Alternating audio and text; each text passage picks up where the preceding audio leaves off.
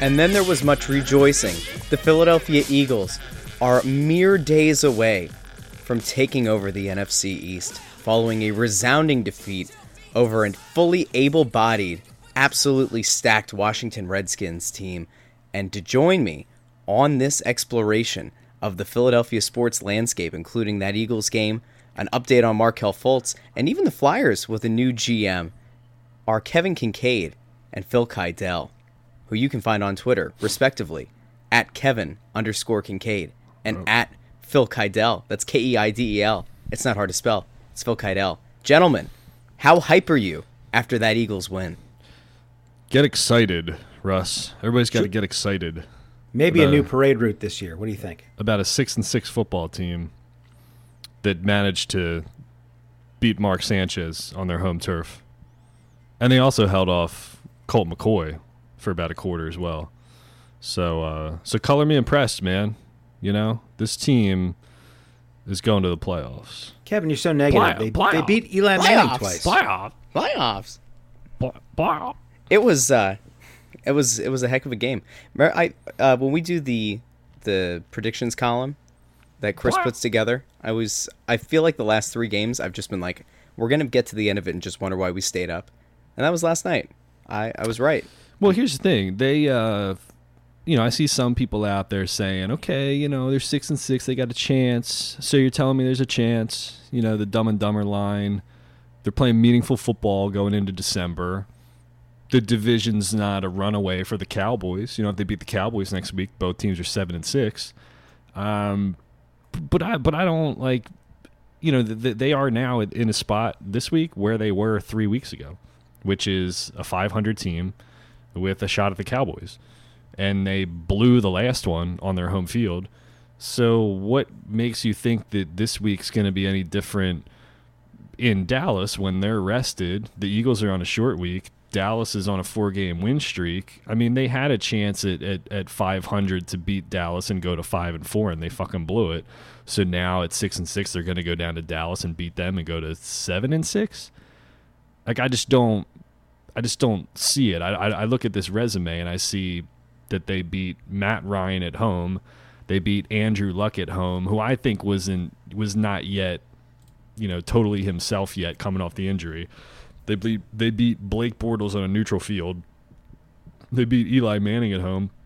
They beat Eli Manning on the road, and then they beat Colt McCoy and Mark Sanchez at home. So so I don't I, I just don't see like I, I don't see what some other people are seeing. I'm not saying that everybody here is out here going rah rah. You know the underdogs. You know we eat we run faster when we're hungry and blah blah blah. And you know playing the disrespect card and all that stuff.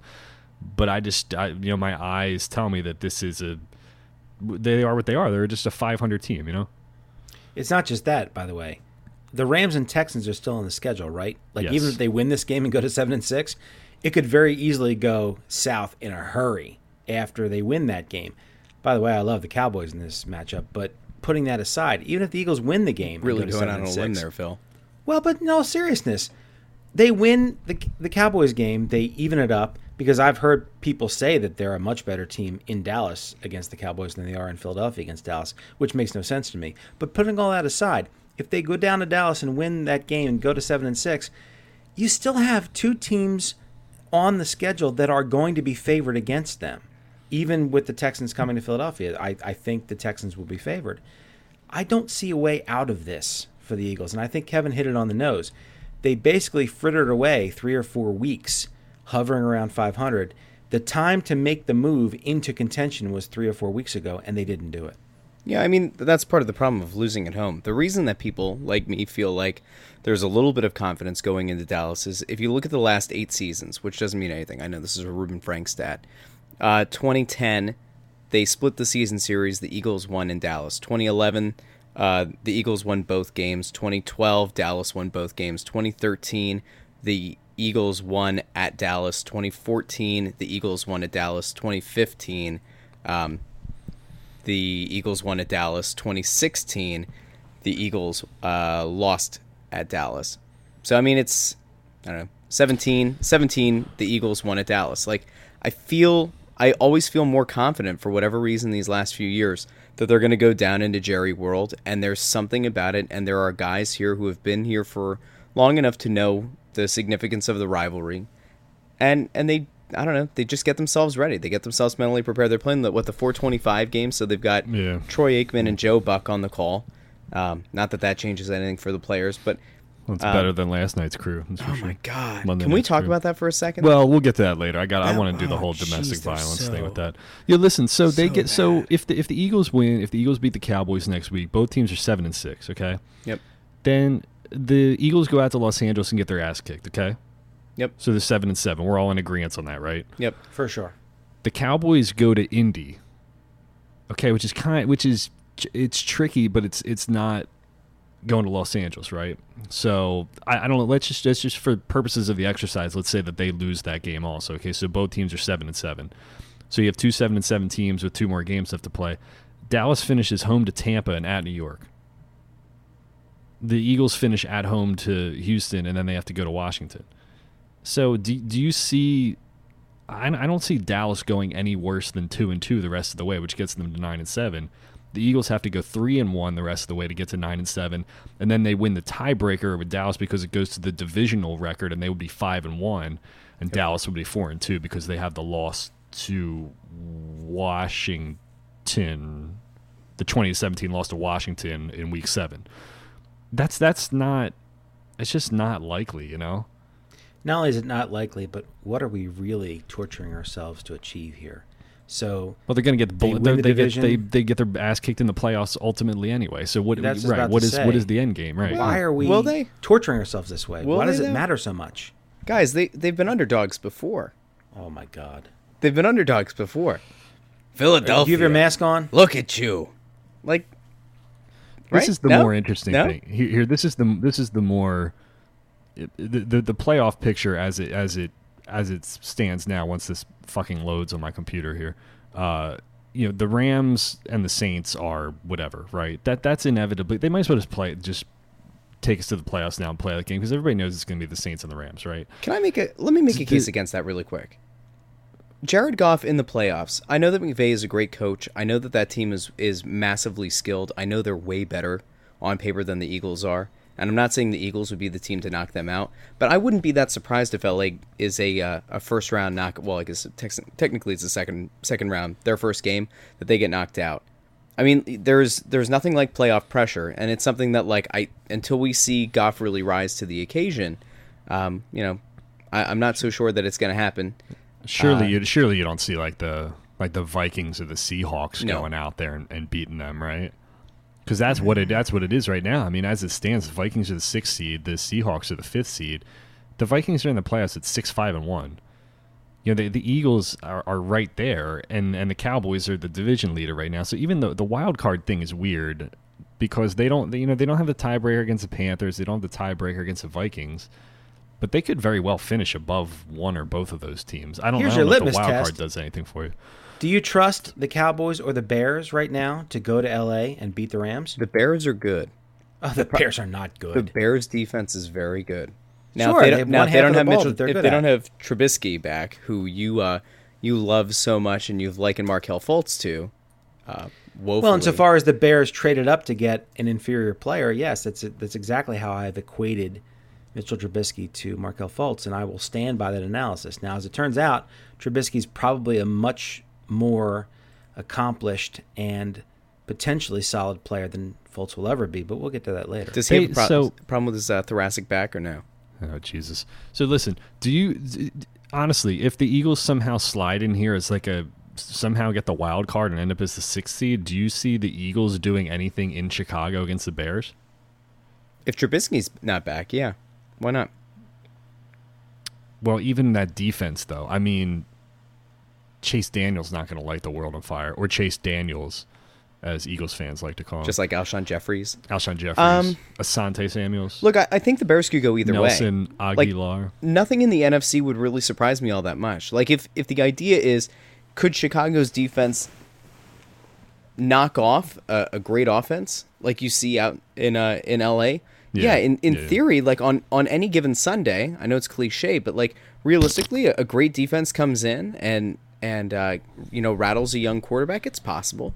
That the- great at the same- defense gave up a twenty to nothing lead to Aaron Rodgers earlier this season. well, uh, Aaron Rodgers And is an Rodgers was limping around. So oh, he's he's he's so good. They're four seven and one. I Uh, mean, they please fired their save coach, me from Phil. the Bears being an elite defense. They're not an elite defense. They're another team, and they're in a bad division. The the Bears are not going to do anything in the playoffs. I would stake a lot of things I could afford to lose on the fact that the Bears are going to be one and out in the playoffs. I'm very season. excited to see the uh, Bears represent the NFC now that you've put that out into the universe. It's so. never going to happen. So what did the what did the Eagles do on Monday night that would give you some kind of hope? If if I'm going to put put this sardonic thing on the shelf for now, if I'm going to put the sarcastic, you know, bullshit, whatever, Negadelphia on the shelf, and just try to take a, a pragmatic approach to it and say if the Eagles are going to be successful going forward, did you see anything on Monday night that convinced you?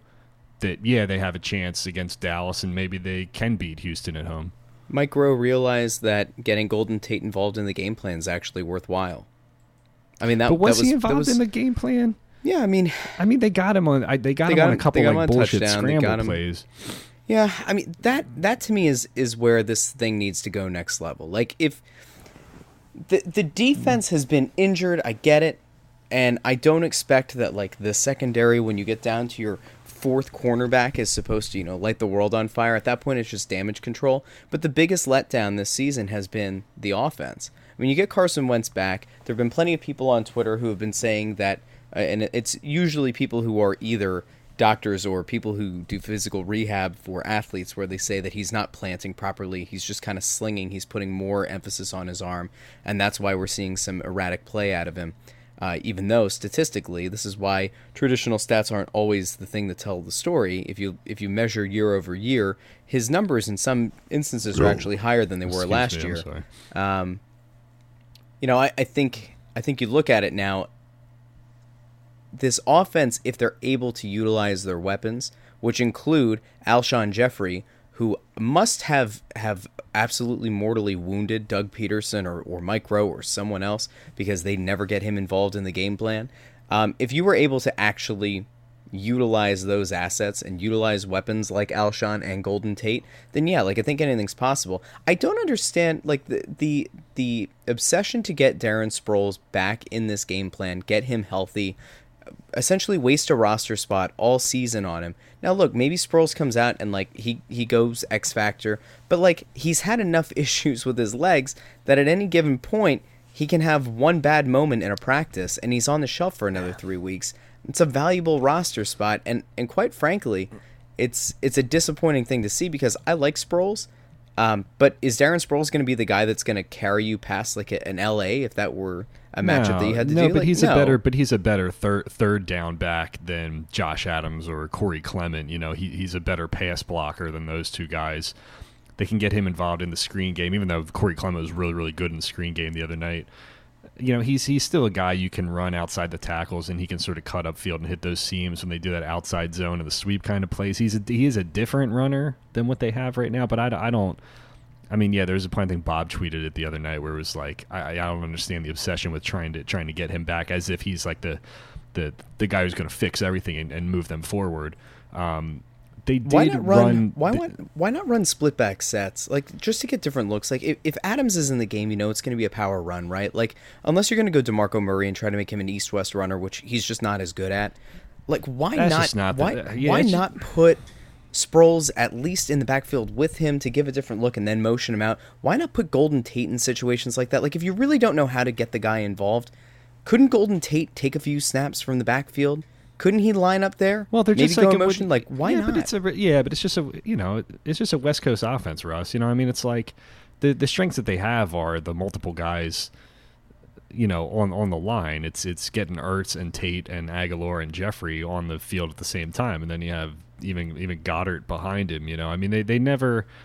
That's just what most NFL offenses are these days. You know, you have four wide and if and a running back I guess, you know, ace, empty sets, stuff like that. They just don't. You know, team teams don't even have fullbacks anymore. Teams barely even run a run a lead blocker in there. You know, they pull tight ends back when they when they want to want to run lead blockers and stuff like that. That's just, I don't know. It's just it's just not what they are. It's just not what they've ever been. Uh, under Doug, and they and they weren't that under Andy either. You know, obviously they they definitely were not that under under Chip, but they they did run the ball twenty. What the hell? I got it up here somewhere. My rebuttal to that, while, while you figured that out, Yeah, is sorry, like why ahead. why be a slave to your system? Like I know that you're not going to break away from your West Coast offense, but like you can't add wrinkles to it. You know, like if ah, if the idea yeah. here is is to get the bigger guys out, right? To get to get. Alshon in space, to get Zach Ertz in space, to get Goedert out there, like use big bodies, like fine. But at some point, like, don't you have to differentiate a little bit? Like, I feel like if if you go out there with the same vanilla offense, the same tuna can offense, you're, week after week, like, it's easy to game plan against because you're not adding wrinkles. Like, part part of what made the Philly special stand out so much is it was just such an obscure thing, and and it was so you know against the grain of of what Doug Pederson had done. It's not your standard play call. Like, why Yeah, not mix I up don't- I don't packages? know. Like, They just, just- do it going forward. Maybe you'll get lucky. Well, when Like- you when you go tempo and and run pass option and start in, incorporating college elements and stuff like that, it's it's almost like to do that on purpose to kind of slim down the playbook and to and to make it vanilla. And like to steal a quote from Brett Brown, he always says we want to be really really good at vanilla, you know, and just get all the basic concepts and stuff down. So right, and, and you you'll see some college offenses that just run the same like four plays over and over and over again because they just nail them every single time, and defenses don't know how to defend them. The, the adjustment for for Doug should have been people are defending the RPO differently. People have film on Carson. People have film on how they use Zach Ertz.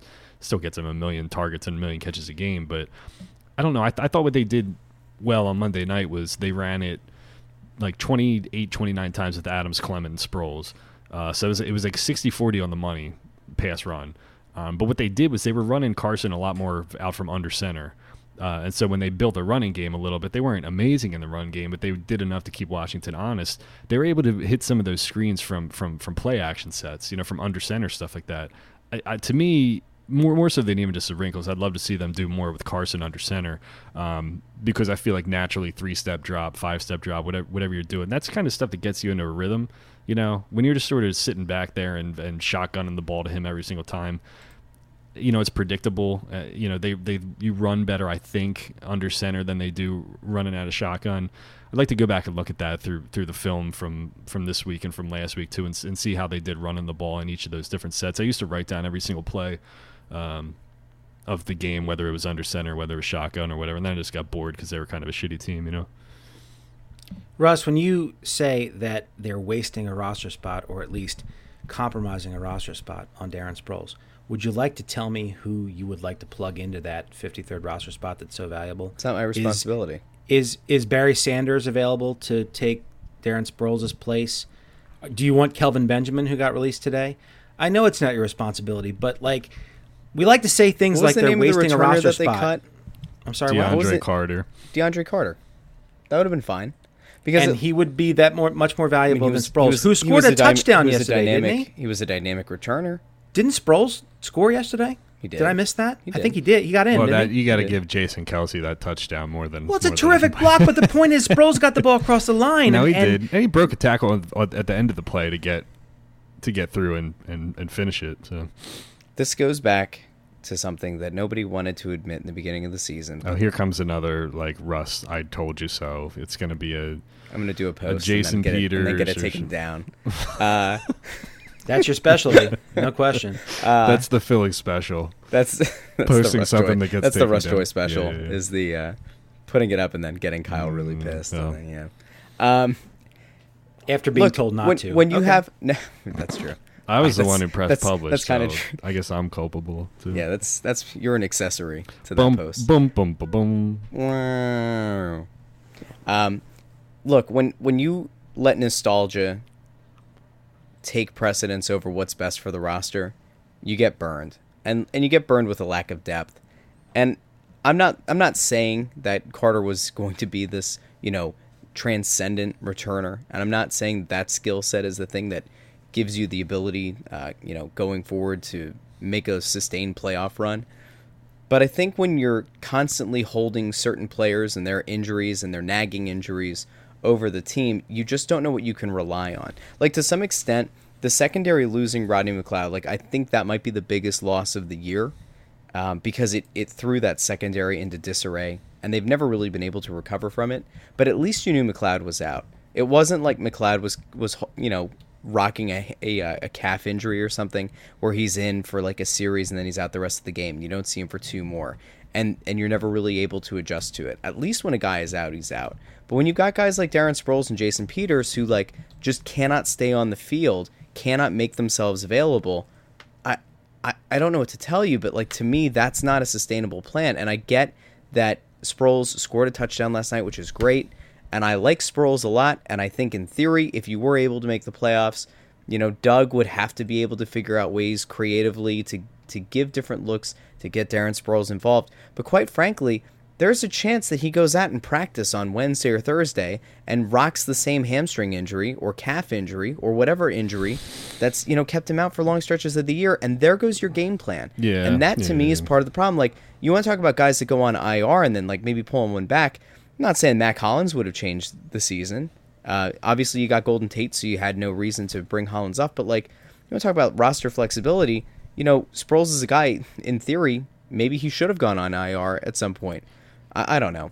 They, And- and um, You're only Peters- relying on Pete- Sproles. You're only asking Sproles to give you three or four more games of useful play. But Phil, he hasn't been able to do it. That's the point. He comes in, he gets a few snaps in, maybe he plays a game, and then he gets hurt in practice, or he tweaks something, and then he's out for three weeks. You can't go into these last few games not knowing if he's going to be there. Like it would They're be not great game in planning theory, around him, though. You make it sound like he's going to get 40 touches. but he's They're- their they're- dynamic player. He's the guy that's supposed to be their X factor. They don't have that from the running back position. They haven't had it since Jay Ajayi went down. So like, what's the plan here? Yeah, that's but why I'm don't saying know like what he, we don't know we, we don't know what the fuck the game plan is week in and week out. I mean, remember like you just said Ajayi, you know, Sproles was never going to be dude number one, even if every even if everybody was healthy.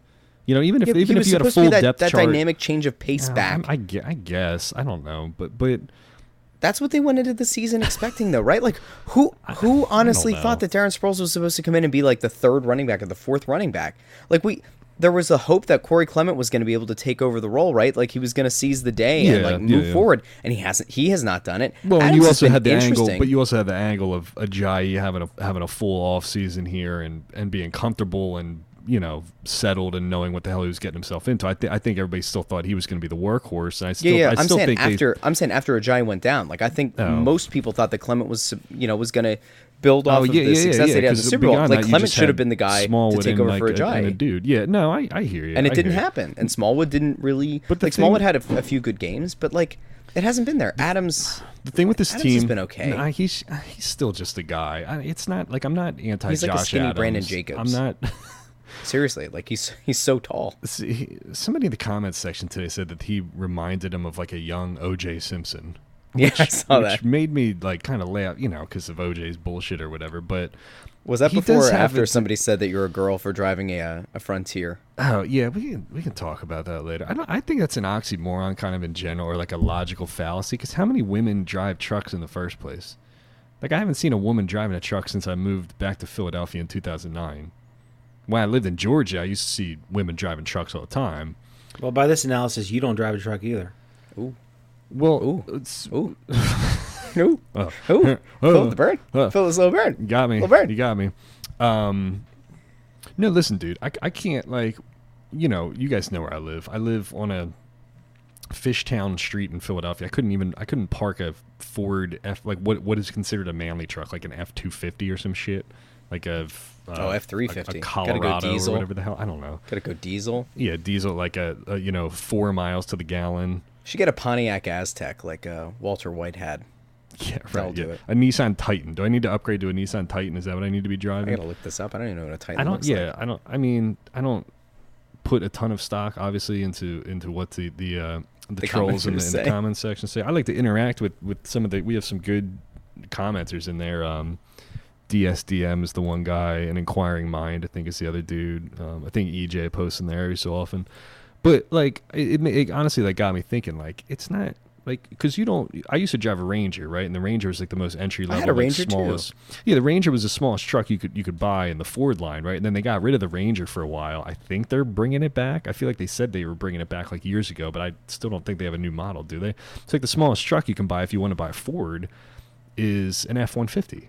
You know, but the F one fifty model is generally year year to year with like uh you know the Tacomas and the Frontiers and stuff like that. The F one fifties are bigger. So like I didn't want to drive an F one fifty. So when I got rid of my Ranger because it was old and banged up and stuff, the Frontier just made the most sense. You know, Yeah, the Ranger's back. is it I'm back looking at right now. Like, The can twenty the, the 2019 Ford Ranger.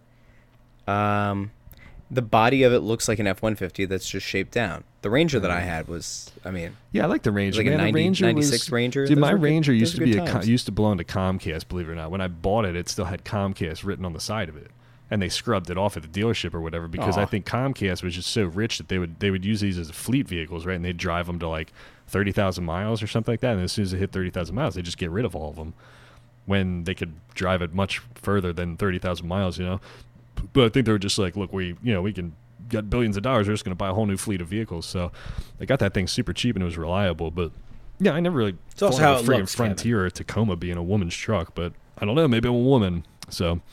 Um, listen, quick point about the Eagles. They they still did shit in this game the other night that that was the same shit that they've been doing, same mistakes they've been making in in some of the re- other recent games, right? Carson still had a, a bone crushing turnover at the goal line, right?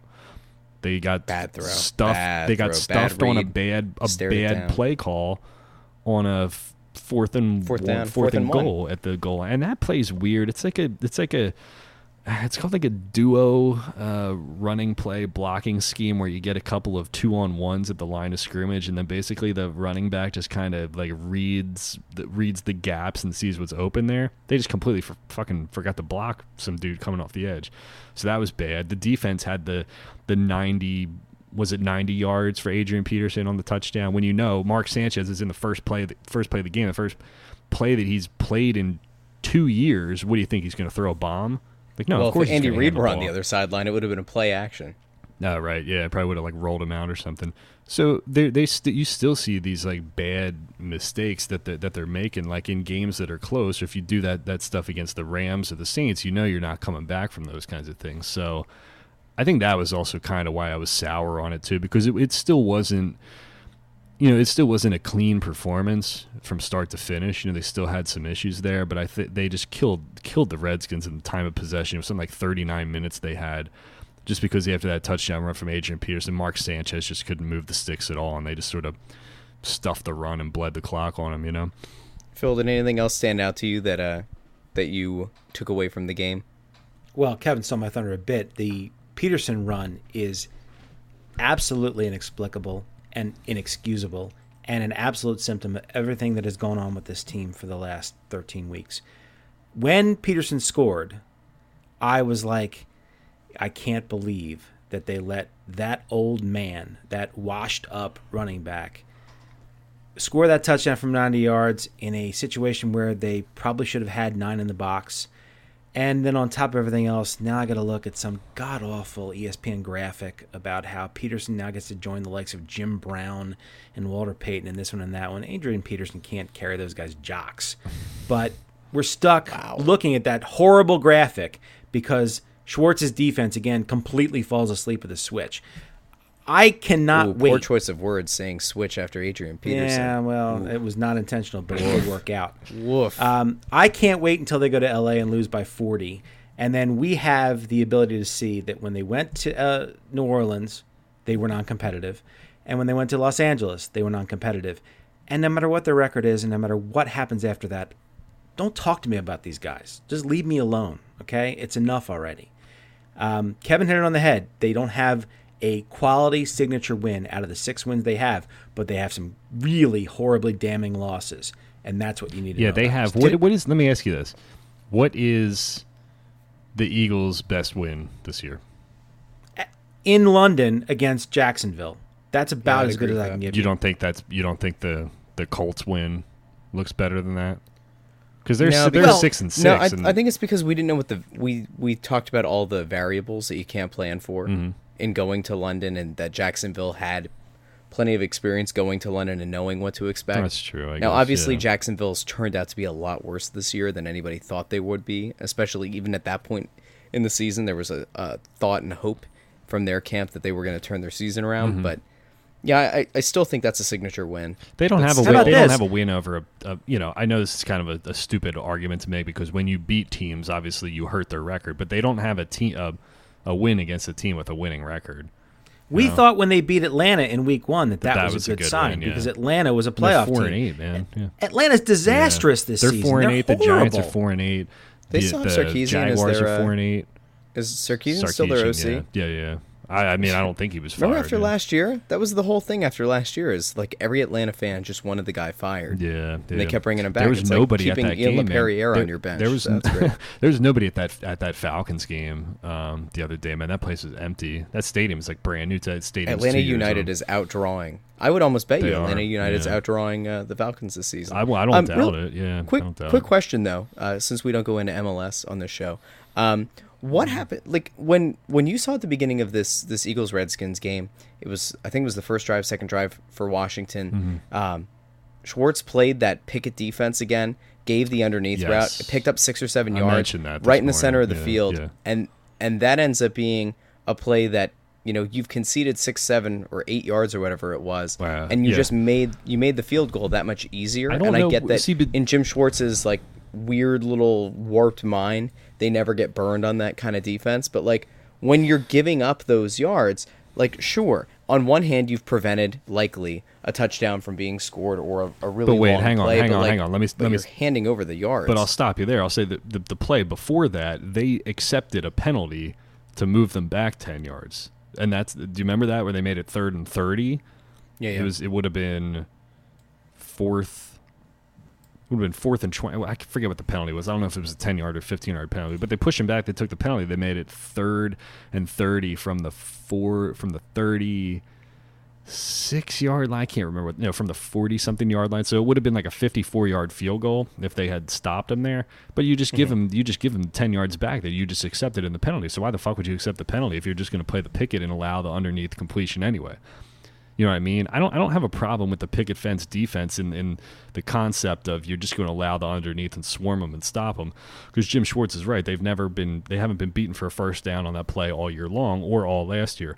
But they need to adjust analytically the positioning on the field in which they deploy it because you're not you, you know the picket fence only should be used in the opponent's half of the field, you know, where it's going to be obvious punting anyway.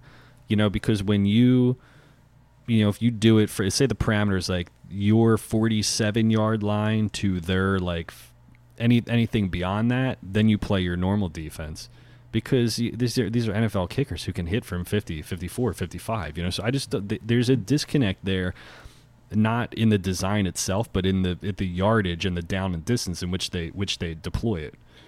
Because it just doesn't make any sense. Why would you back the team up and accept that penalty, and then let them just get the ten yards Get back? yards back. Yeah. So Yeah. I don't I don't understand that as well. And that, that goes into what I just said too, where they're still making mistakes and they're still doing boneheaded things. I still don't think I think Doug called a much better game the other night, but I still don't think he's hundred percent there. I don't think he's hundred percent where he was last year for sure. You know. Um, did you did you guys want to get into the? I feel like we have to get into the broadcast crew.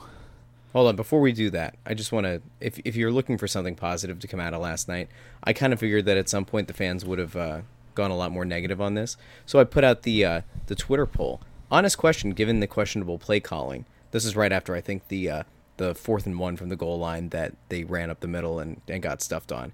If you were Jeffrey if you were Jeffrey Lurie this offseason, what would you do? Keep Doug and pray or fire Doug and hire McDaniels?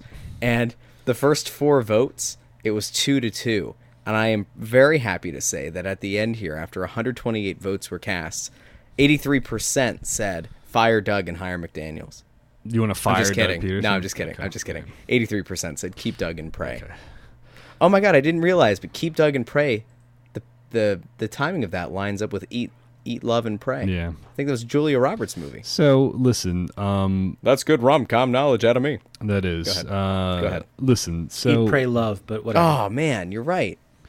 Uh, Jason Witten, Joe Tessitore, uh, Booger McFarland. Like I didn't come into this game like wanting to wanting to like just you know I didn't have high expectations, right? But like I wanted to sit there and like just give it a fair shake and listen to the whole thing from start to finish and see what they do. And like I, I just don't know. See, Witten is a guy who knows a ton about football, and it comes out every so often, but it doesn't come out like the right way, and and not nearly as often. You know, like if, if Tony Romo, for example, was telling me like predicting if he was like Nostradamus and telling me what every play was going to be, and that was too far on one side of the spectrum, then Witten is too like like con- like he did last year, right? Didn't CBS tell him that he needed to stop? to dial became it a thing. to dial it back, Yeah. right? You know, so if Romo is going too far in one direction, Witten's not going far enough in that. Like the, the the producers, when you have new talent like that, somebody who hasn't done a lot of TV but has a ton of knowledge, you just you keep it simple with those people. You, you know, it's tell me what you see on the field, tell me what that formation is, tell me what coverage the defense is playing. Just walk me through the X's and O's. That's all you are. You know, this is your role. You are a collar, a, a collar, a collar commentator, a color commentator, and let Joe, you know, take take you through the play by play and do all that kind of stuff. I feel like Witten went from talking too much in the early part of the season to not really talking enough or not saying anything that was that was meaningful in, in terms of what his expertise is. His expertise is X's and O's, you know. So The trouble with Jason Witten is that he falls on the wrong side or the wrong part of the spectrum of athletes who can be in the broadcast booth. Because obviously, you have a number of athletes who might be really useful in the broadcast booth, but they have so much money they can't be bothered. And then you have a lot of athletes who would like to do it but aren't articulate enough or aren't willing to put the hours in. So it's really a small subset of these former athletes who, especially the ones who recently played, who you can possibly put on the air in the first place. Unfortunately, Witten checks a lot of the boxes, but he doesn't check the box of being interesting or especially articulate. And by the way, he never won anything. So for me, yeah, that's true. this is a situation where ESPN, again, cut corners, pinched pennies, said we spent all this money on these Monday night games, and we're probably losing money on a lot of them because the matchups aren't very good. So we're not going to over invest on the people we put on the sideline, which is how you end up with Booger McFarland riding that goddamn cart up and down the sideline. Why is he making a spectacle that? of himself? Why? Look, this Monday night broadcast is a disgrace, and we had to watch it last night because the Eagles were on it.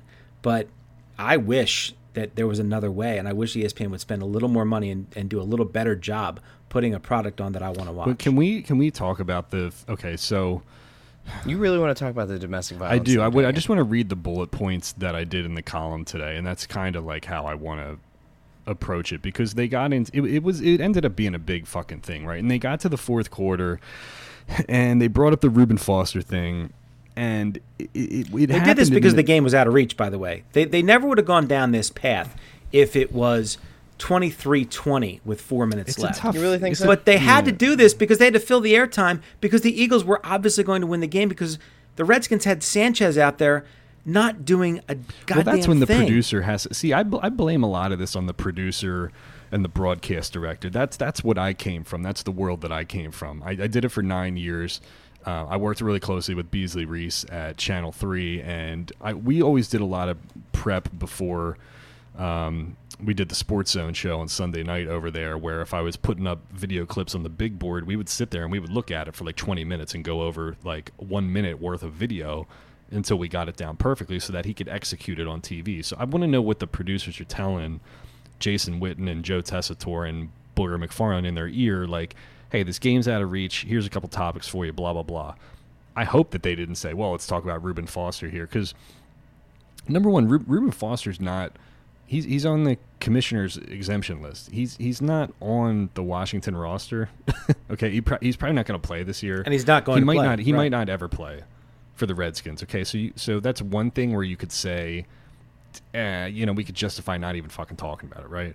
Um, but I, I wrote this column about it. I don't want to take too much time on it, but I want to read the bullet points as to why I just felt like it didn't it didn't make sense at that time, right? Okay. Number one, if you're going to have a conversation about domestic violence, you can't it can't just be two dudes sitting there talking about it. Like have have a female voice or have have some kind of diversity with it, right? Number two, the topic requires time, nuance, and detail. You can't, you can't do that when you shove it into a three minute window uh, during the fourth quarter of a football game, okay? Number three, people aren't paying attention to the words. They're focused on the football game. There was an interception that the Eagles had that they were talking over because they're talking about domestic violence, okay?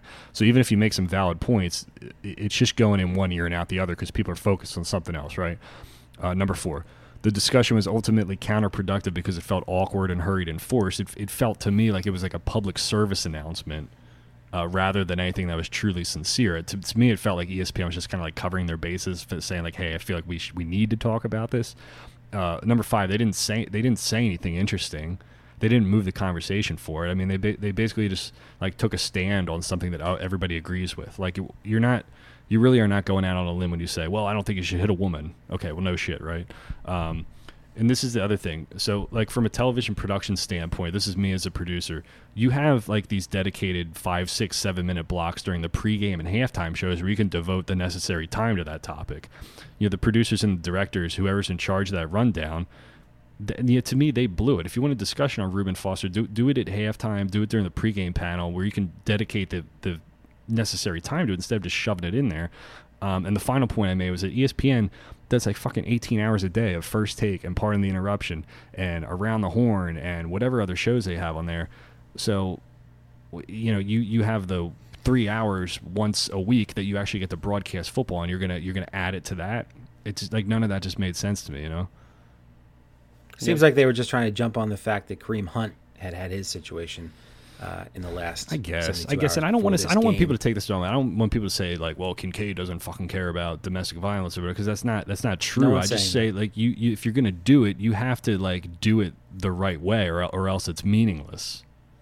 You know what I mean? I know a lot of people will come. And also have somebody smarter than Jason Witten involved. That would be a good idea too. Well, it's like you, you you have people who come in and say like, well, if we don't talk about this now, how are we going to get the attention of people who don't want to fucking talk about it? Well, I, I understand that, but like, you know, it's a very fine line. You have to have a delicate approach because J- Jim Bob Joe Schmo in his South Philly row home, who's sitting there with a Budweiser, he just wants to watch his damn game. You know, maybe he needs to change the way that he thinks about dove- domestic violence. Maybe not. But but He's interrupt- listening to Marilyn Mike. What are you talking about? He's not listening true. to He's the probably ESPN not broadcast. to it the He's got the first TV place. We take a break down. from the crossing broadcast to invite you to come out down to Lincoln Financial Field, where Kevin Kincaid of Crossing Broad and Phil Kydell of Crossing Broad will be performing Touchdown, at Philadelphia. halftime. Well, I'm gonna tell you what, Merrill. Uh, I saw Kevin Kincaid at the charity game, at the media game, and he's got great calves. Why was It's Bill that- Cosby there? What do you see? Russ, can you do um? Can you do It's really confusing. you know the me. commercials with Mike Quick and Jim Herr? Oh, Can you do uh, Jim Her? no, no, I refuse. It's Ed Herr. Oh, I'm not- I think Jim Her died, Kevin. Oh, ben That's a Hur, fine. Jim Her, Bob. That's Herr, a yeah, fine. sorry. Ed If you Herr. brought- The guy crossing back broadcast Nick is not Hurd brought to you yours. by Herr's Potato Chips. For the achiever in you. I don't have anything more to say about domestic violence. I just Can we- wanted yeah, to make let's- those points. okay. thank you. Let's get out of. I was uh, more. we I was handled more that great. offended. I was more offended as a former television producer. I, I think with the way that with the way that they put it in the broadcast versus versus any of the shit that was actually said. This is a hill to die on. As a former producer, Kevin Kincaid is. you don't put is it in out- the Channel three. You don't put it That's in an the box. outrage. Shove it in the C block. Jesus. All right, so. oh my God. All right. Is Channel Three still on? I don't care. What? Oh my I don't God. care. Okay. They're Uh, like- real they're quick, fighting for fourth place right now. let's let's uh, fly through a couple other things. Obviously, at this point, people have already seen this. We're not really gonna to riff on on much of this, but uh, uh, I would actually refer people to uh, Crossed Up with uh, Bob and Anthony for more on the uh, the the Jean Segura trade. Um, the one positive, of course, is that the Phillies picked up a, a very good All Star shortstop, and Carlos Santana is now gone. His his financial burden is gone. The rumor is that he's going to be walking all the way out to Seattle, so that's exciting. Um, and Patrick Corbin today. This is this is life coming at you fast. It's amazing for for how many insiders there are nationally for baseball. Um, you go with I don't know Nightengale and Passan and Rosenthal and Morosi and insert whoever else here. Nobody had the Corbin signing going down accurately at all. Uh, it was only in recent days that the Nationals were even mentioned as a potential landing spot for him. Um, Nightengale actually got to a, a point today where he said the Yankees are out because they won't go past five years. And then his next tweet was all signs are pointing towards Philadelphia, you know, wrapping this thing up imminently. And within 30 seconds, he tweets out, Corbin is signing with the Nationals as per, and I, I don't know what the lady's name was, but she, I think, writes for the Washington Post. And I'm like, good God. Like, you would think for as many people are, are plugged in, you know, if you think about it, Schefter is obviously the guy in the NFL. Woj and to some extent Shams are the guys for the NBA. And then you kind of and like I guess Darren Dreger and, and Pierre LeBrun are really the guys for hockey, but like baseball has so many different people that are supposed to be the guy, and nobody had this thing. And for the Phillies, like they miss out on the top, you know, free agent pitcher, whatever. I have, I Like, have you know, a serious there- question. There are ways to fix I have a serious whatever. question about that, Russ. Do do any of these baseball guys actually like come out and say like definitively this is going to happen? It feels like every Not, not in the same it way. feels like every like tweet that like Bob or somebody shares on on Slack like about a like a trade room or a hot stove or something like that. It's like very like vague or something. It'll be like the Phillies, I'm told, will not be outbid for Placido Polanco. You know, like, but it's never any like sources tell me that It's, they. yeah, it's that almost they- like when a when Woj wasn't allowed to to tweet out who was uh, drafting who, and then he was like, "So and so is focused on. They are laser guided in their Yeah. efforts to Yeah, acquire." that's a good. Yeah, that's a good comparison. you comparison. know Yeah. that that is kind On a of larger what level, like. Yeah. Can I just jump in and say, is this really a level of interest that Patrick Corbin deserved? No, honestly. no, and No. that's that's the thing that I thought was strange. Like when I pulled his stats don't and I looked at it, he's cap, he's though, what yeah. is he twenty? He's twenty nine, right? Yeah, he's pretty old. Um, he is. It was like He's a bad injury this- in, in it's his not, past. Yeah, it's not even like he's a guy. Like I, I Never get that won he's, anything. He's a slider pitcher, but like, to, when when I look at this and I look at the money that was going to be going out to him and the way that these three teams apparently had courted him, it just didn't kind of fit the mold of I. And and maybe this is just me being detached from the sport for a couple of years, but. You know, this wasn't like you were going after Cliff Lee. This isn't like you were going after even like a, a somewhat in prime Roy Oswalt. Like this is just this is a guy. Like It this, speaks to the dearth of starting AJ, pitching. AJ Burnett went to the uh, left the Marlins for the um, for the Yankees. It was like, well, this could work out, but like maybe like things need to break right in the first three years, and then you just kind of deal with the albatross of a contract after the fact. Like if the Phillies had gotten in on this, and I don't know what their offer was, obviously, but like if they really were going to offer up a sixth year to Corbin, like it just never seemed like it was going to make sense. It really felt like maybe you get three productive years if if the idea here was to push up the window and try to compete in the next two three years like then maybe it's worth it but i don't know i i think this will end up being a blessing for the for the phillies in the grand scheme of things and they've already apparently made inroads and um and inquiries uh, to San Francisco about trying to acquire Madison Bumgarner, so we'll see if, if anything comes of that.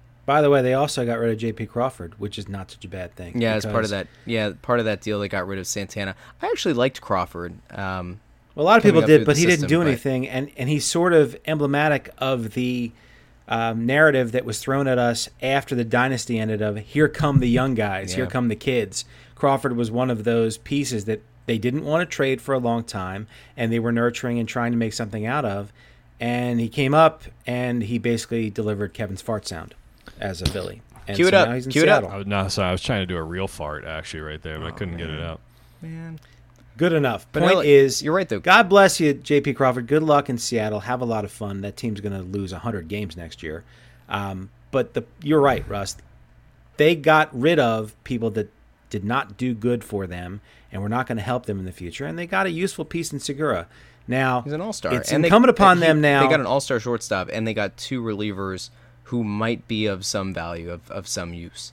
They've if they don't get Machado or Harper in this offseason, though, if they don't get Machado or Harper, I don't want to talk about this team. Well, doesn't this feel like it's setting up to be? And I and I don't want it to be. Obviously, like I would prefer that for as many games as the Phillies play and as many afternoons as that can, you know, keep you interested or whatever.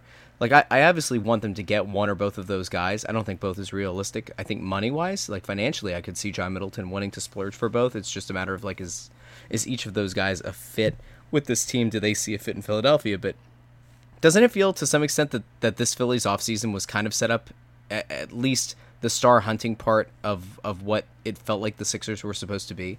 Like obviously the Phillies aren't in a position to contend right now. They don't have the talent right now already on the roster where they're like a piece away from really being a contender, but didn't it feel like the the Sixers went into their last offseason all in on trying to acquire a star? It felt like that's what was supposed to happen here for the Phillies. And realistically, the Phillies don't have anybody who's coming up in the minor leagues that you know are, is going to come in here and and um, you know have a massive impact next year or, or even in two years.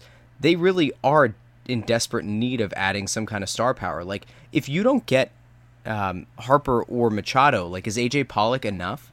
Like, is that enough to to push the needle a little bit? Where you say like, okay, you know, overall we've improved here. We picked up a guy who you know is is on and off of the DL, but is like a, a solid hitter that also you know is able to steal some bases, hit for a little bit of power. Like, is that a total loss? I don't know. The way you can equate these two franchises, the way you just tried to, is that they both got caught believing that if they have unlimited amounts of money to spend, that'll take care of everything. Here's the thing lots of franchises have lots of money to spend.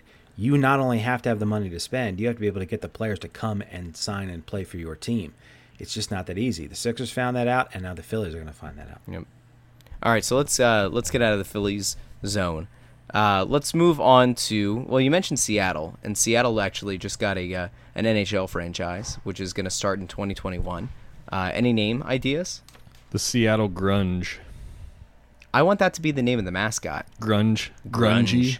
Yeah. Grungy. Grungy. Grungy and gritty can uh, can Oh, do yeah. a mascot thing together. I dig it. The uh, dig I it. saw Supersonics online. I think that makes the sense. Seattle Supersonics. the only music they can play in the arena is uh, Pearl Jam, Pearl Jam. Soundgarden, Well, if they're going to play Pearl Jam, we know that Bill Simmons is going to be queuing up a, a new episode Alice of in the show. Chains. A new ringer. Nirvana kind of Podcast Nirvana kind of sucks. Are we sure? don't really like Nirvana. Are we sure that hockey's going to succeed in Seattle? Bill Simmons kind of reminds me. I think I've said this on the podcast before, but doesn't he have like a little bit of like a uh, Jeff Spicoli going on there? Yeah. Yeah. Oh, Mr. Hand. Are we sure Kevin Kincaid isn't related to John Kincaid? I'm not here to hack on a guy who is like worth 28 or 40 times my net worth as a media personality. Are I'm we sure for that Phil's really You guys not do what making you that want. much money? I'm pretty sure he is, just based on the published reports of the contract with HBO and the money he made with E ESPN.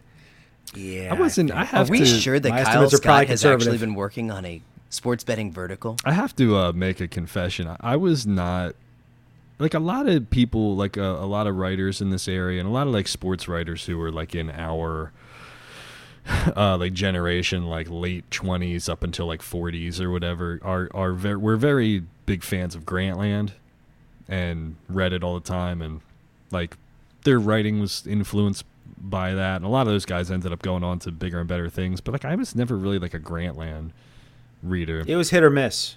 I read it a lot, and it was very hit or miss. Yeah. I agree. I, I don't know. I Zach think I Lowe got maybe just start, yeah. because I was in TV at that point, I wasn't really like doing this kind of stuff. But everybody just sort of like worshipped at the altar of Grantland, and I was like, eh, you know, like, like like you said, Phil, it's like it was like some really really good stuff. Then other things, I was just like, I don't know, you know.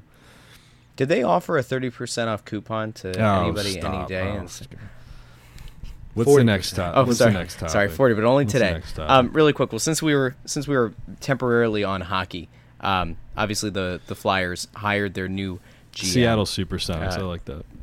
Yeah. Uh, so Chuck Fletcher was installed. They're going to have a press conference on uh, Wednesday down at Skate Zone in Voorhees. So, uh, you know, Anthony and I, I'm sure we'll be covering that in some way, shape, or form. We'll be doing a thing with uh, with Snow the goalie, and of course, we'll we'll recap that and all that at um, uh, Thursday's home game for the Press Row Show on Facebook Live and on Twitter.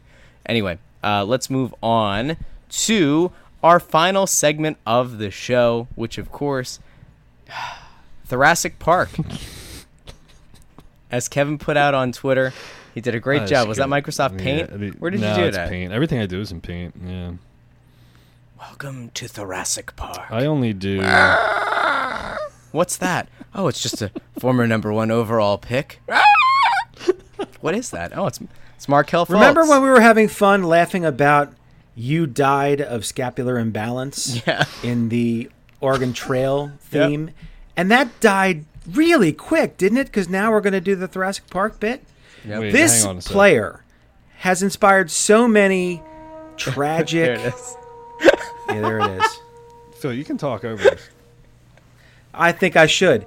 This particular player has brought nothing but sadness and tragedy to this franchise from the moment he was drafted. I don't know what else to say.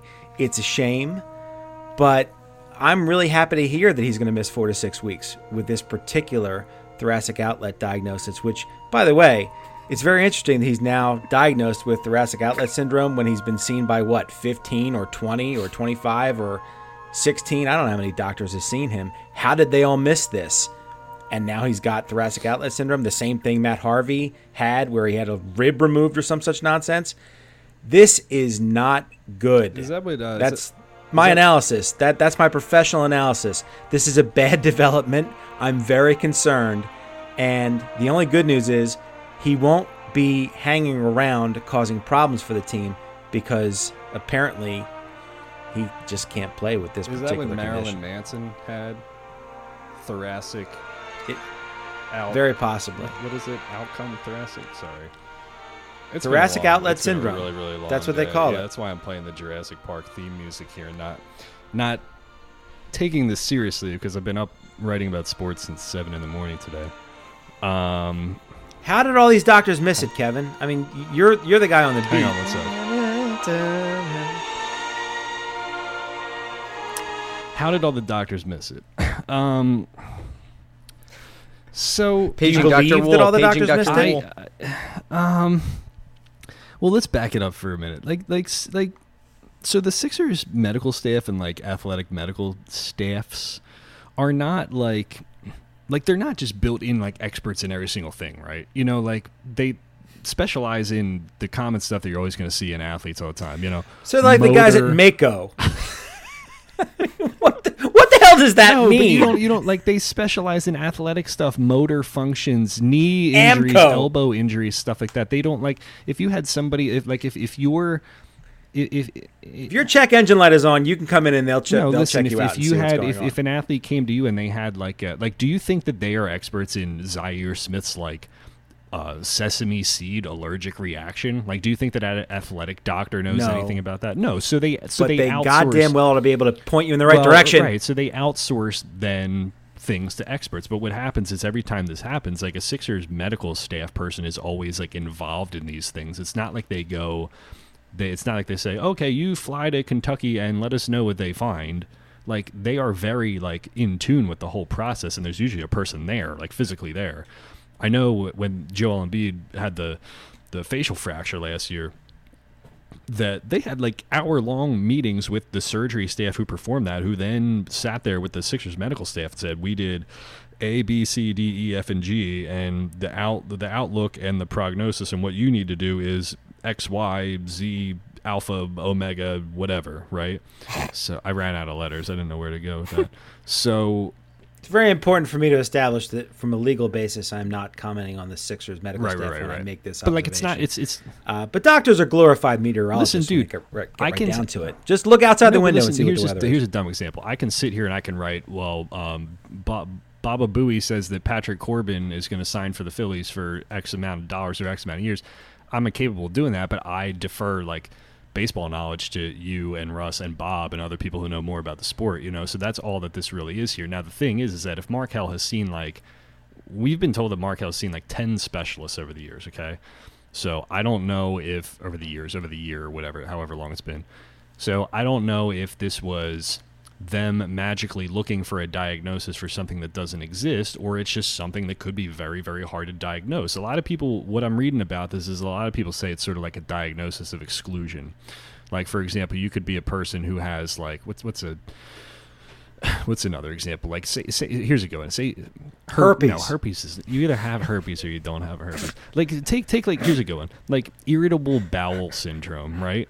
You can shove a thing up your butt and you can look around in there and you can see and you can you know that you're not feeling well, but they might not see anything in there, and so they say, well, you don't have um, diverticulitis, you don't have diverticulosis, you don't have this. So we're just going to say we've done all of our due diligence here. We're just going to say it's IBS, right?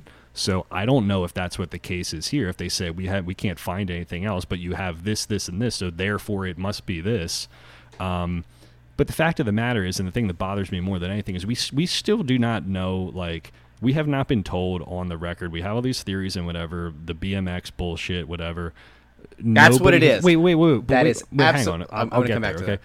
Nobody has said on the record this is exactly what happened or this is how we reached this point in the first place. If if this is sort of a remnant of the scapular thing, we still don't have any on record explanation of where the scapular thing came from in the first place. Now now Russ, his the agent Raymond Brothers came out and said that the the BMX thing is not true. Now that Yeah, depends great. if you if you Yeah, I believe believe- I believe the third rate- Raymond the brothers. third rate well, agent that's a very that could be a very uh, valid thing because when you look at his track record with some of the the players that he's worked with, he's not exactly um, you know high He's high profile agent number one. So His to- again, his top client right now is Zach Randolph, who's about to retire. I, I think after the year, um, and and really his cash cow was going to be Victor Oladipo, who obviously wised up and picked CAA the year before he became a, a free agent while he was still with the Orlando Magic. So, um, yeah, sorry if I'm if I'm not the most uh, um, sold. So skeptical. Well, I, I am because I don't think Brothers knows what he's doing. So like look, if if it took you 2 years of getting your client to multiple doctors, like to what was it? 10 last year and that was another how many no, this I year? think it's been. I think the number is ten, like over the course of whenever the process I could started have to wherever. sworn it last year now. they said that they said last year that it, it was double digits. Well, the key, the key Maybe I'm here, but the key, well, but, and then but and that was the also takeaway is that Sixers but the doctors themselves takeaway- as well. But the takeaway is that he he had been seeing specialists, but previously it wasn't just like the agent came out and said he's going to see specialists now. Like they had had consultations with independent people at the same time, so it was it wasn't like the Sixers were saying you're fine, fucking get over it, you know. And that's why it's written Yeah. into the CBA anyway that you, you that you are allowed to seek outside medical opinions because otherwise teams would just say, "Look, we looked at you, you're fine. Stop being a pussy, get in there and play." Right? They don't want that to to be the case, so that's why it's written into the collective bargaining agreement that people that, that people are allowed to get these outside di- diagno- diagnoses. Is that a word? Diagnosis. Diagnoses. Diagnoses. Okay. Um, so so you see what I'm saying? Like it's not. I, I feel like the Sixers have been. I, I don't think that the Sixers medical staff is like totally friggin' inept here because you're talking about something that if he does have this, is kind of like hard to diagnose, and it wouldn't be their specialty anyway. You know, so you would No, generally it's- it's- outsource. I don't think it's their responsibility. outsource You- that kind of that kind of um, a medical thing anyway. You know what I mean? Yeah, it's. I mean, it's like you you get a ton of sinus infections. Well, eventually you get you should be referred to an ENT because your your family practitioner likely isn't the one to kind of figure out the the long term That's ramifications what I'm saying. and, and find how me, to and how to better me, it. So find like, me a doctor at, at any level in any place in the world that knows everything about everything.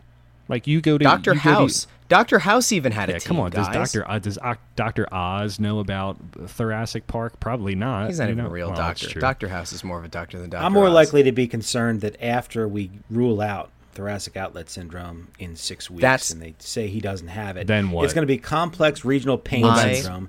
Then it's going to No, be see, this is- fibromyalgia, now, and this then it's going to be this is migraines. Enough. This is Enough. the thing that I, I want to put out because I, I thought about uh, uh, writing this up for tomorrow as a very short thing. But if you're the Sixers right now, with this diagnosis and knowing that there is, in theory, physical therapy available, and the idea is that he might be able to return to form, and this is this is an actual diagnosis, and, and maybe it takes a little bit of that heat of oh maybe he's just in his head and he has the yips if you're the Sixers front office, do you now look to to make a move now? Like, is there any positive way? I guess weigh the pros and cons here. Well, If it if if Fultz hmm. If Fultz has a good physical rehabilitation, right? Then in in theory, you might be giving away like the seventy percent version of the kid that played at Washington. Uh, in a bad scenario, this physical therapy doesn't work because it's a misdiagnosis because he's in his own head and nothing will ever you know make it better like there his uh, already low value plummets even further like do like is there a possibility that there's a front office right now who goes you know what we can probably buy low on Markelle Fultz get rid of a younger asset or somebody who hasn't been a rousing success like I don't like this trade at all, but it's been thrown out there a bunch. Like if you're Phoenix and you're sitting there saying like, "All right, Josh Jackson's been a disappointment," like maybe if we think about buying low here, like giving up Josh Jackson's really not that big of a deal. I think they value Mikal Bridges higher uh, than Jackson at this point anyway. Like if if you're an, an opposing team, like do you think about buying low here, I- or I are you convinced that you need to I- wait? I, don't. like, to I don't know sure why any. kid's Yeah, I mean, I don't know why any.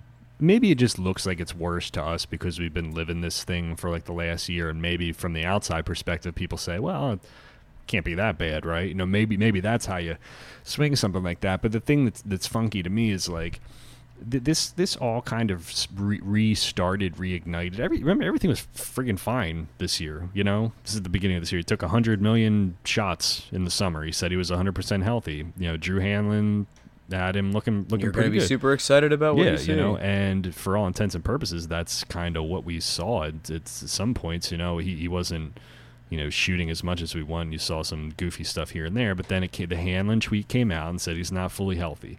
That tweet was deleted November sixth. We asked Markelle, "Are you are you 100% healthy or close to it?" And he said, "quote For sure. I mean." Nobody is ever 100% healthy in this game. You play five games in seven days and you get bumps and bruises. That's life in the NBA.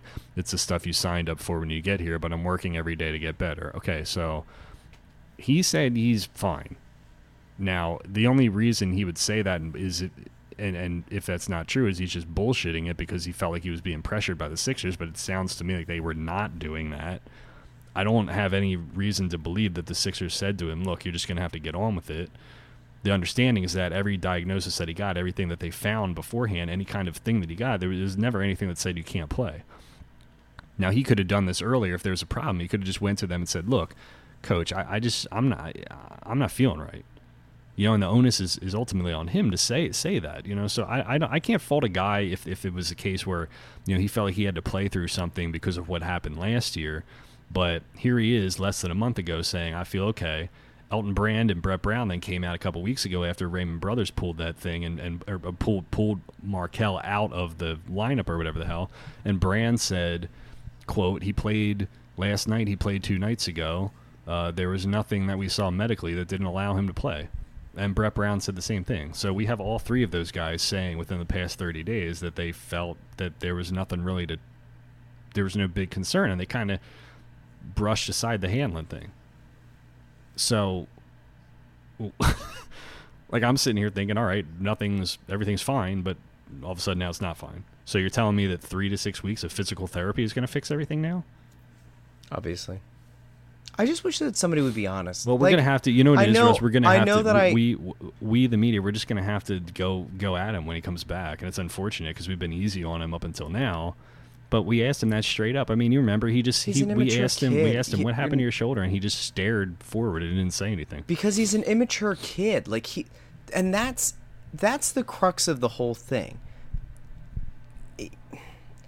He may I also have an answer I- he can't give you. well and and i think you talking the about the answer and- contract and, i know angle, Phil? look No, I'm, or, well, or how he got injured in the first place, or any could be number Well, of listen. Let me let me just Look- nip that real quick. Not not like nip it, but just like explain that real quick. If he if he did something like if he injured himself in a BMX accident in, in a way that would like allow them to void his contract, the Sixers were never going to fucking do that anyway because they used a first round pick to trade up to get him, and he's the number one overall draft pick. They obviously are connected to him. They want to see it through, so they would protect him. You know, I don't I don't. Yeah, but they would silence him and say, "Don't tell anybody what happened to you," which is why he stares out into the blank distance when you ask him Oh, what's true. going Well, on then you with get his into shoulder. like PR strategy and multiple layers of all that kind of stuff. You know, That's that to me is what this is. And look, I, I went back and I, I was searching all over for it. It was January seventeenth. I said on this show to Adam Lefkoe and Kyle Scott uh, that I, I think it makes the most sense. The BMX thing has always made the most sense. PG County, um, he I think it was around Upper Marlboro, like that. That's an area where I mean there there is a lot of um, a lot of kids that are low socioeconomic status. They're a lot of kids they they ride they I know it sounds funny but like they ride bikes. Like that's that's the thing to do. There's not a whole lot going on down in that area. If you're poor I'm not saying I I don't know Fultz's whole family history. I don't know what what kind of household he was raised in and, and what his his family's income level was. But like kids in PG County like you ride bikes you do stuff like you do impromptu ramps like whatever. Th- this is the thing that bothers me though like I think you can you can link a lot of these things together and it paints a, a really logical story. He probably was out goofing around on a bike. Uh, I think it was JBL was the the sound company, right? They're the ones who had the pre-draft video that I cited months ago, where um, said that he used to have like seven bikes, but his mom made him get rid of all of them. Well, why would you do that? Well, because she probably knew that he could get reckless on a bike. There was a, lo- a high probability of, of him getting hurt, and they couldn't risk that with hi all his his uh, financial future on the line. But in that video, he does ride up to his house on a bike with the pegs on the side. Whatever. Anyway, he probably hurt his, himself on a bike. Fine. Uh, it it likely happened before the draft. Not so fine. Um, part of that comes back to the the whole thing of like, did Boston realize something was actually up, or was this just you know a masterful job of, of Danny Ainge putting influence out there um, in in recent weeks, and, and maybe it is. But if you remember when Fultz came to Philadelphia and they live streamed the workout, he didn't he didn't shoot well. And the th- idea was that, well, you know, it was a real short turnaround. He didn't really expect to be there. He wasn't rested, whatever. Um, look, if if all that happened in this whole thing is he fell, he tweaked his shoulder, he didn't tell anybody, and then you look at the videos that were deleted by the Sixers training staff or, or former train. I don't know if the guy's still employed by the team, but by the trainer, where like there were people who do physical therapy who said like these exercises being done with the form that they're doing could actually cause harm. Well, if if Fultz hurt himself on a bike and was afraid that like maybe that would impact his draft status or maybe it would give them grounds to invalidate his contract because remember, he was an 18-year-old kid. It doesn't matter if if it's legally sound, you're going to be worried about what that could do for the rest of your life. You're not going to tell anybody. And so if you you put that little accident together, not telling the staff, the staff, you know, has you going through weight training, you tweak it worse, like now you have a condition. Fine. But like I just wish that at some point somebody would just come out and say it. Well, and it's the like second- let yeah. let the and like let the city look the city has treated the kid like Rudy, okay? and up and until the moment where it came out that like he might be open to starting with a new team, which of course his agent denied. Like I think the city was behind him. At some point can we just as a group, as a collective, can the organization, the player's representative and the player just come out and say, "Look, I effed up. I hurt my shoulder before the draft. I was goofing around doing the stuff that I always did as a kid, and I regretted it. I didn't tell anybody. This is on me, and I'm going to learn from it. And moving forward, I'm going, you know, I'm obviously been taking my professional responsibilities a lot more seriously. I tried to work through it. I tried to play through pain. It didn't work. I've been desperately looking for for the the diagnosis that I got, and now I have it and I truly believe that this is going to be the thing that gets me back on the right track. Why can't we do that? I get that he's a young kid, but Jesus, like if he doesn't have anybody in his inner circle who's intelligent enough to realize that being honest in that situation might actually buy the kid a little bit of respect within the city, within the organization, within the league, then I don't know what he's doing. He's just not surrounding himself with the right people. But at some point, somebody's got to admit it, or it's just going to be like this thing that's going to continue to be a cloud over the organization. And honestly, with other with other front offices and other organizations, who, nobody knows what the hell's up with this kid. Like, I don't even like if you cut him. Like, yeah, sure, somebody would take a waiver claim on him, right? But like, at some point, you just have to exit Jurassic Park. You just got to get this kid back, get him on the court. Russ, it's better for the Sixers if none of the things you just said ever happen. If it remains a mystery and if it remains an unexplained, unfortunate situation where the kid just didn't have the talent they thought he had when they drafted him, it's better for the Sixers. But it's way. disingenuous and it's stupid, Phil. Like, why? they don't owe you the truth. You can't that? handle the truth. They might not owe us No, the they don't truth, owe you the like, truth. Why that's is it not, bad for the that's organization? not their business. But honestly, Phil, That's like, not why is how they make for the money. organization? Like, guys hide stuff from organizations in every sport, don't they?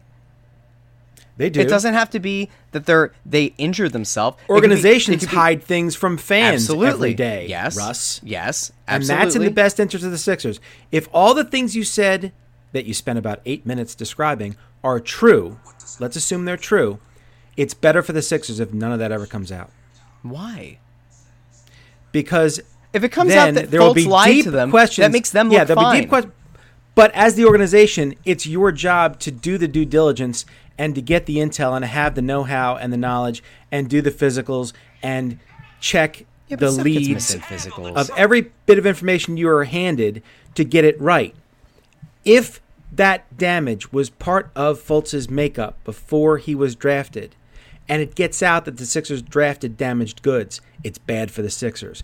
But if it turns out, or if they can keep the story, that they drafted a kid who was healthy and who just didn't have it and wasn't good enough and mentally couldn't hack it, it's better for the Sixers. I think it's better that you can just blame a doctor if if you really needed to and say that like they missed something in the physical and say like stuff gets missed in physicals.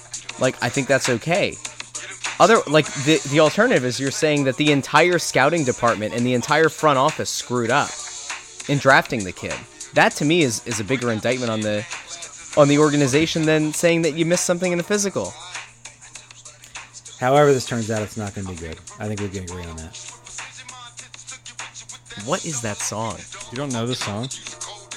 No. Well, you and the guy from Facebook who didn't understand two of America's America's, Most Most Wanted? Wanted, and he uh, he Yeah. he posted on Facebook like, "How dare you desecrate the name of our great country by spelling um, like America in the wrong way?" And I was like, "Dude, it's a song, and you got to read you got to read the story anyway." Yep. Nobody reads your stories. Well, on that note, hang on.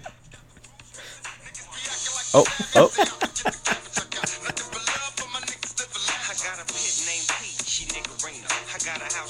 Wait a second, is that a that's Snoop?